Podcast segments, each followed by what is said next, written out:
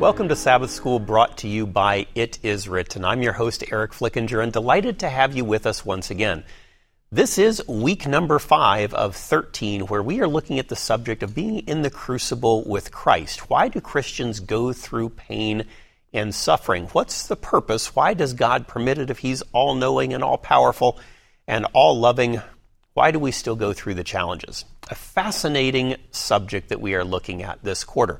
And with me today, as always for this quarter, is the author of the Sabbath School lesson, and that is Gavin Anthony. Gavin, welcome back once again. Thank you. And you're joining us all the way from Iceland, which is probably a little different than Tennessee, where we happen to be right now. How long does it take to get from there to here, give or take?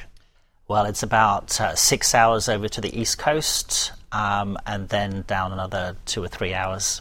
So a few hours, but we're glad to have you. Maybe next next time, hopefully, I can go over to Iceland and maybe we'll record something over there. But delighted to have you here and this insight that God has given you over the years through research, through experience, through stories, and through Bible stories of suffering and, and its purpose. It's not random.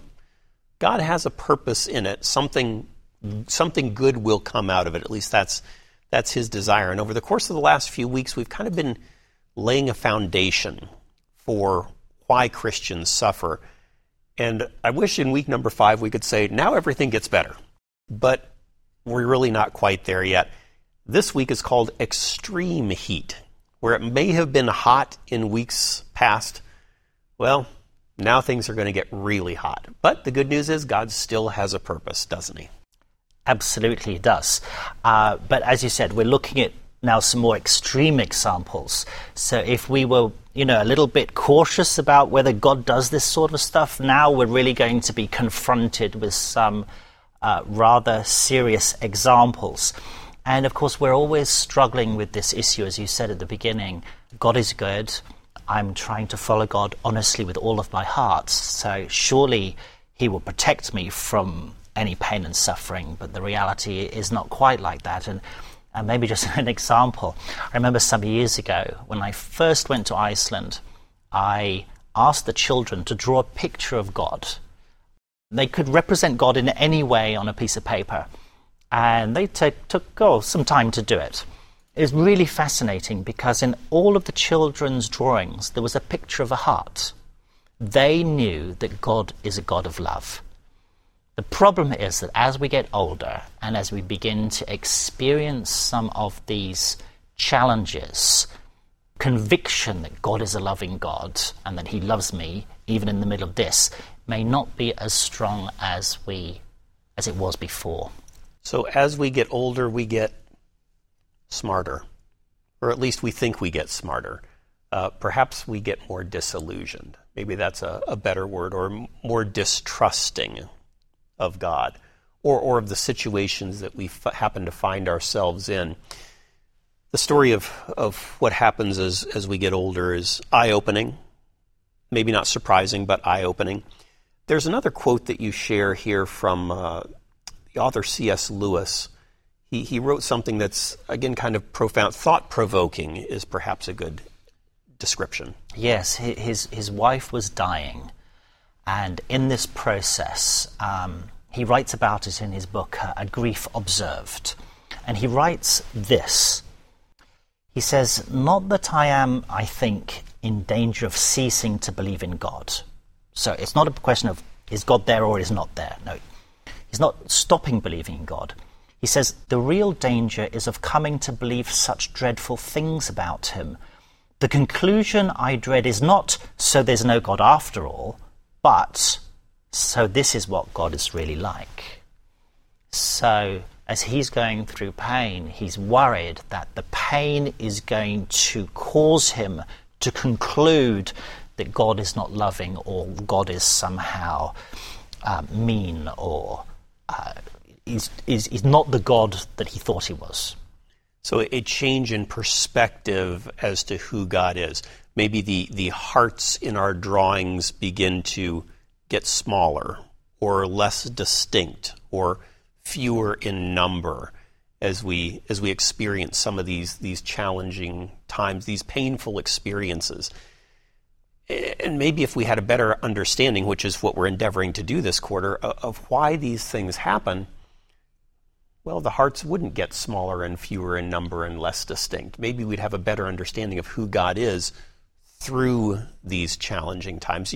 There's another story that, that you make mention of in, uh, in the study guide that's also kind of touched you and, and made an impression. Yes, when I was uh, a teenager, my parents were missionaries in Sri Lanka. We all were living there. And this was in the very, very beginning of what became the Civil War. And it was a lot of unrest and fighting and killing between two ethnic groups. And in the early days of the rioting, and terrible things were happening all around us on our, our compound. But on the other side of the city um, was one of our pastors. And there was rioting in the streets. They were burning houses and shops and looting. And they were looking, the, the mobs were looking for people of the other racial group. And, and they knew that he lived in a particular house.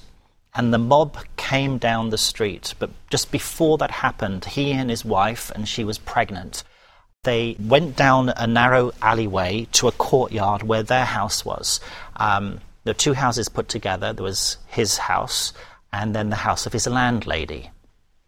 And they knew that the mob was going to come straight to their house. And so he knocked on the landlady's door, said, Please, will you hide us? So they are hidden under her bed. So if you think about it, there's Devadas, his pregnant wife, hiding under the bed of the landlady's house, and the mob come down this alleyway and they're about to burn the house. But of course, the landlady comes down and says, Don't do it, it's connected to my house. Um, I'll find the key, I'll open the door, take whatever you want, and leave. So she did that. And they went into his house, and at that time, the pastor's prized possession was their motorcycle. They used it for ministry and to get everywhere they needed to go. And one of them, the guys, um, was about to take hold of, of the motorcycle and, and wheel it out. And then one of the group uh, saw a brand new sewing machine on the table and said, Leave that, let's take the sewing machine and, and we'll, we'll go. They grabbed the sewing machine and ran out the house and left them. The landlady goes back um, to Devadas and the wife under the bed. Um, they come out eventually and she says, uh, I'm very sorry, but they've taken the sewing machine that was on the table, but everything else is okay.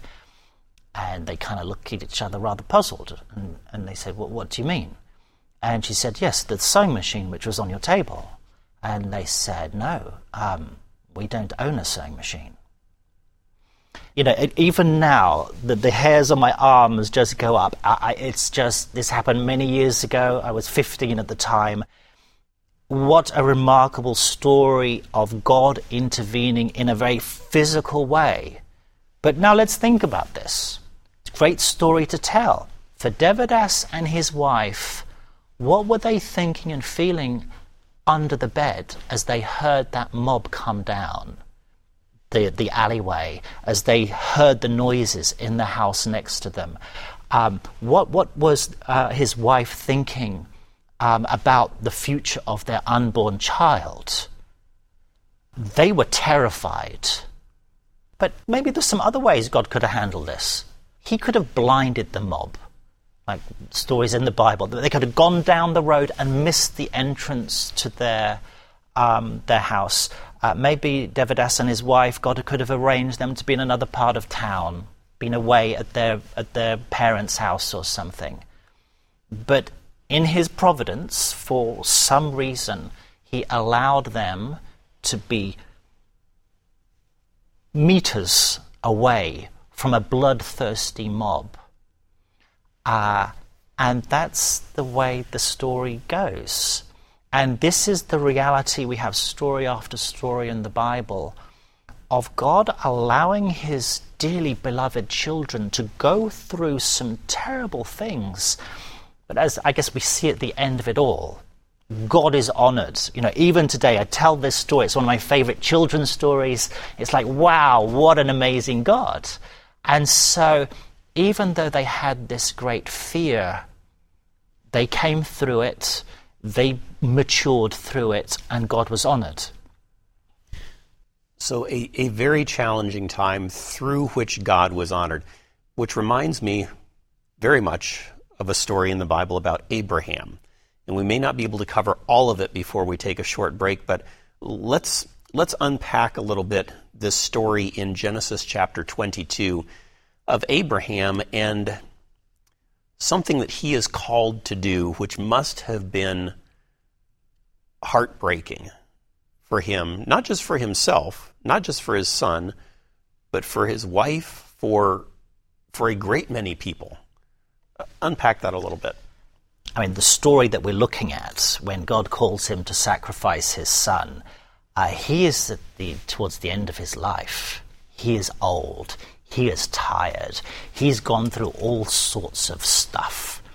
And then all of a sudden, if we, if we actually look at the text, this is uh, Genesis 22, verses 1 and 2. Sometime later, God tested Abraham.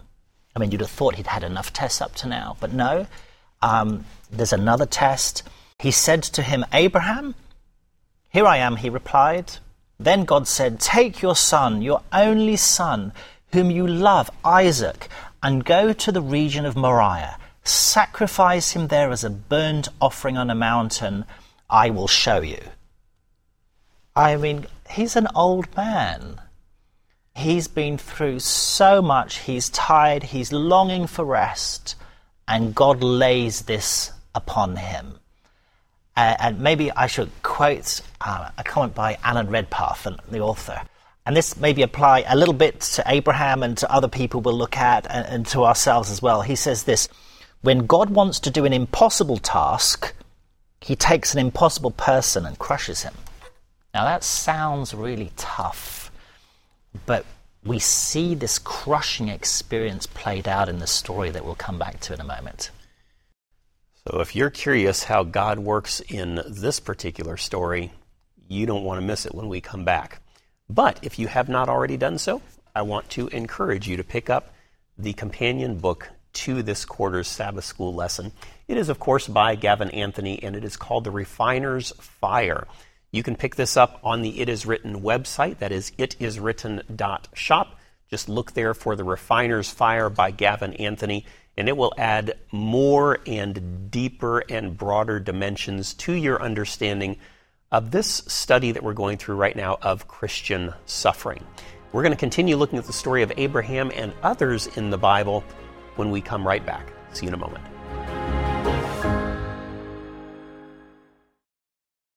Just a few hundred years ago, the Bible was not available to everyday people. Today, it's everywhere. What happened to bring the Word of God to the world? Join me for Ancient Wisdom, Present Power as archaeologist and theologian Dr. Michael Hasel takes us back in time to the events that led to the Bible being propelled to the forefront of Western society and then the world. We'll look together at a remarkable collection of rare books that tell the story of the advance of the gospel, of the battle between truth and tradition, of the life and death struggle between darkness and light, featuring artifacts of historical importance and insights that will grow and encourage your faith in God. Ancient Wisdom, Present Power, telling the story of some of the greatest events in human history and the development of the greatest story ever told. Don't miss Ancient Wisdom, Present Power. Brought to you by It Is Written TV.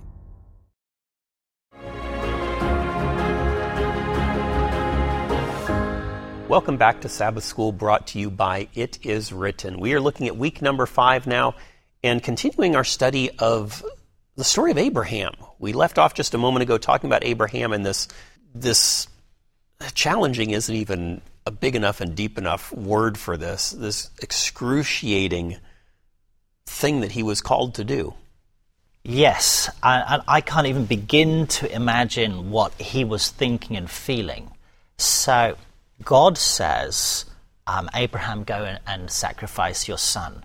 The first thing that I think of is, is um, well, is, is the devil speaking to me here? Am I being deluded by Satan? And I think from the very beginning, and I think this is a key that we always need to keep in mind, Abraham knew God's voice so that he knew it was God. And I think when we are in the middle of difficult things, if we haven't learned to discern what who God is and how God speaks, we'll always have challenges. Now, that aside, this is still an incredible story. Okay, God, he knows very carefully, clearly, that God has called him to sacrifice his son. So, what is God looking for? Well, I think the key, or begin to get a sense of what the key here is. If you look in verse 2, he says, Take your son, your only son. Now, we're looking back as New Testament Christians, so it's a little bit obvious. Perhaps, is there someone else who had an only son who had to give him up? Now, Abraham perhaps didn't grasp it straight away, but again, from a New Testament point of view, it becomes a little bit clearer because Jesus, when he, he's talking about this story, um, John 8 56, he says, Your father Abraham rejoiced at the thought of seeing my day. He saw it and was glad. Well, what did he rejoice about? What did he see? And more or less, more, how could he see? Now, this wasn't a vision. So, how did Abraham see the coming of Jesus and what that meant? Well, the Father, Jesus, um, God took him through this process where, in his own experience, he began to feel the depths of what it was like to give up his only son. And I think it's, it's really interesting, particularly when we think about Abraham as the father of the covenant, the father um, through whom all the promises of God were going to go through. He could teach the generations coming after him, his children, and they could pass them on to his children, about the depths of the sacrifice of Christ. And he wasn't doing it, it wasn't a theology class where he was saying, okay, I've got some interesting thoughts I'd like to share with you he had in the very depths of his soul the experience of going through this process of, of believing he was going to sacrifice his son so that he may understand the greatness of, of, of the sacrifice of, of heaven.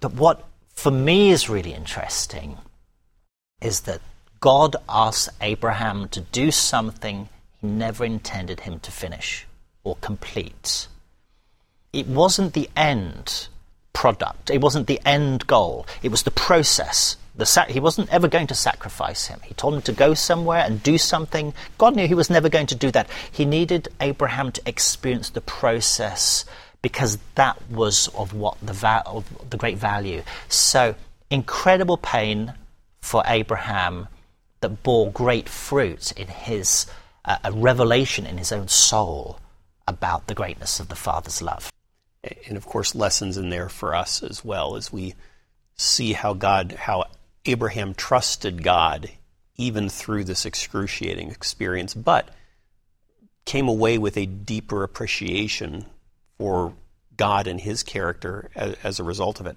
You also talk here in uh, Monday's lesson about uh, Hosea, and this is this is a very uh, graphic picture of a of an episode that well, maybe we ought to dive into it. Yes, it, it, it is graphic, and we may wonder why it's graphic, and maybe it becomes evident uh, as we go through. Of course, in, in chapter one, we have this, uh, this story of uh, Gomer, Hosea's wife, um, appearing to have children from other relationships, and uh, God is using this story as a, an acted parable to explain how he wants to reach out to Israel to pull them back to him. Of course, one of the questions is, you know, have I done something that is so bad that God won't want me back? And I think we have an answer even in this because here you've got the depths of, of Gomer's infidelity uh, sleeping around all over the place and then we get to chapter 2, starting in verse 1. God says, Let her remove the adulterous look from her face and the unfaithfulness from between her breasts. Otherwise, I will strip her naked and make, and remember, this is, this is God speaking. I will strip her naked and make her as bare as on the day she was born. I will make her like a desert, turn her into a parched land, and slay her with thirst. Their mother has been unfaithful and has conceived them in disgrace. And remember, um, this is a parable, this is about Israel uh, and how the way Gomer is behaving is just like the way God's people have been, have, been behaving. Their mother has been unfaithful and has conceived them in disgrace. She said, I will go after my lovers, who gave me my food and my water, my wool and my linen, my olive oil and my drink. And now God is speaking. Therefore, I will block her path with thorn bushes. I will wall her in so she cannot find her way. She will chase after her lovers but will not catch them. She will look for them but not find them. So, I mean, I, I imagine her kind of rushing around. God says, I'm going to put thorn bushes there. You know, imagine running fast into a thorn bush. Uh, and is she naked going into a thorn bush because so, she's not got any clothes? Um, this is a, a potentially really painful situation.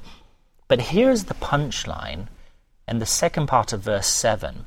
Then she will say, after what God has been doing, I will go back to my husband as at first, for then I was better off than now. She doesn't necessarily see a sound that joyful to go back, but she's, she's turning the corner now and she's saying, okay, um, I'm going to go back to my true husband. So God's people, us, we we think we're pretty good and loyal, but here in, in this story, Israel has been going so far away from God. But this story and the graphicness we were talking about of the story reveals how the, the extremes that God will go to to get his people back. Even though they have done these terrible things, he's desperate to pull them back to himself. And with the depth of the graphicness, I guess, of this, it just reveals to me the extent of God's mercy and graciousness and desire to bring me back to Himself, even though I've been consistently messing up. So there's there's pain, there's discomfort. Uh, one might even suggest embarrassment in there as well, and yet God through all this brings about repentance. Yes. It's an, an, where she begins to think, you know, maybe this isn't the best direction to be going, and may, maybe not completely joyful of heart, but but at least turning that corner and, and heading back again. Uh, so many stories this week. Tuesday we talk about uh, Job, and, and we haven't. I wish we had weeks and weeks to talk about all this. In fact, you could probably do that with Job very easily. But we've got a, a little bit of time here to talk about Job. Unpack this for us. All right, so we touched very briefly last week uh, on the story of Job, where he's talking about, you know, after this I will come forth as gold. We're now right at the beginning of the story. And this story is um, the scene is in, in heaven, and the angels present themselves before God, and Satan is there. And verse 8 says something really astonishing. Well, if we go back to verse 7, the Lord said to Satan, Where have you come from? Satan answered the Lord, From roaming throughout the earth, going back and forth on it. Then the Lord said to Satan, and this is the kind of scary bit, Have you considered my servant Job? That, that's God speaking and bringing Job's name up to the adversary. That wasn't Satan asking about Job. This is God saying, hey, here's somebody that you might want to consider taking a look at. That's eye opening. Yeah, I mean, you almost want to think Satan looking and say, oh, no, I hadn't. But now you bring it up, um, let's have a closer look, which is what the whole book is, is all about. As, as we may know from the story, this is a. a he, he loses everything. But when we look in verse 20 of chapter 1. This is one of the the reason, or one of the kind of insights which is sort of interesting, his response to this. he's just lost all his possessions, he's lost his children. I don't know how I would be feeling at that moment.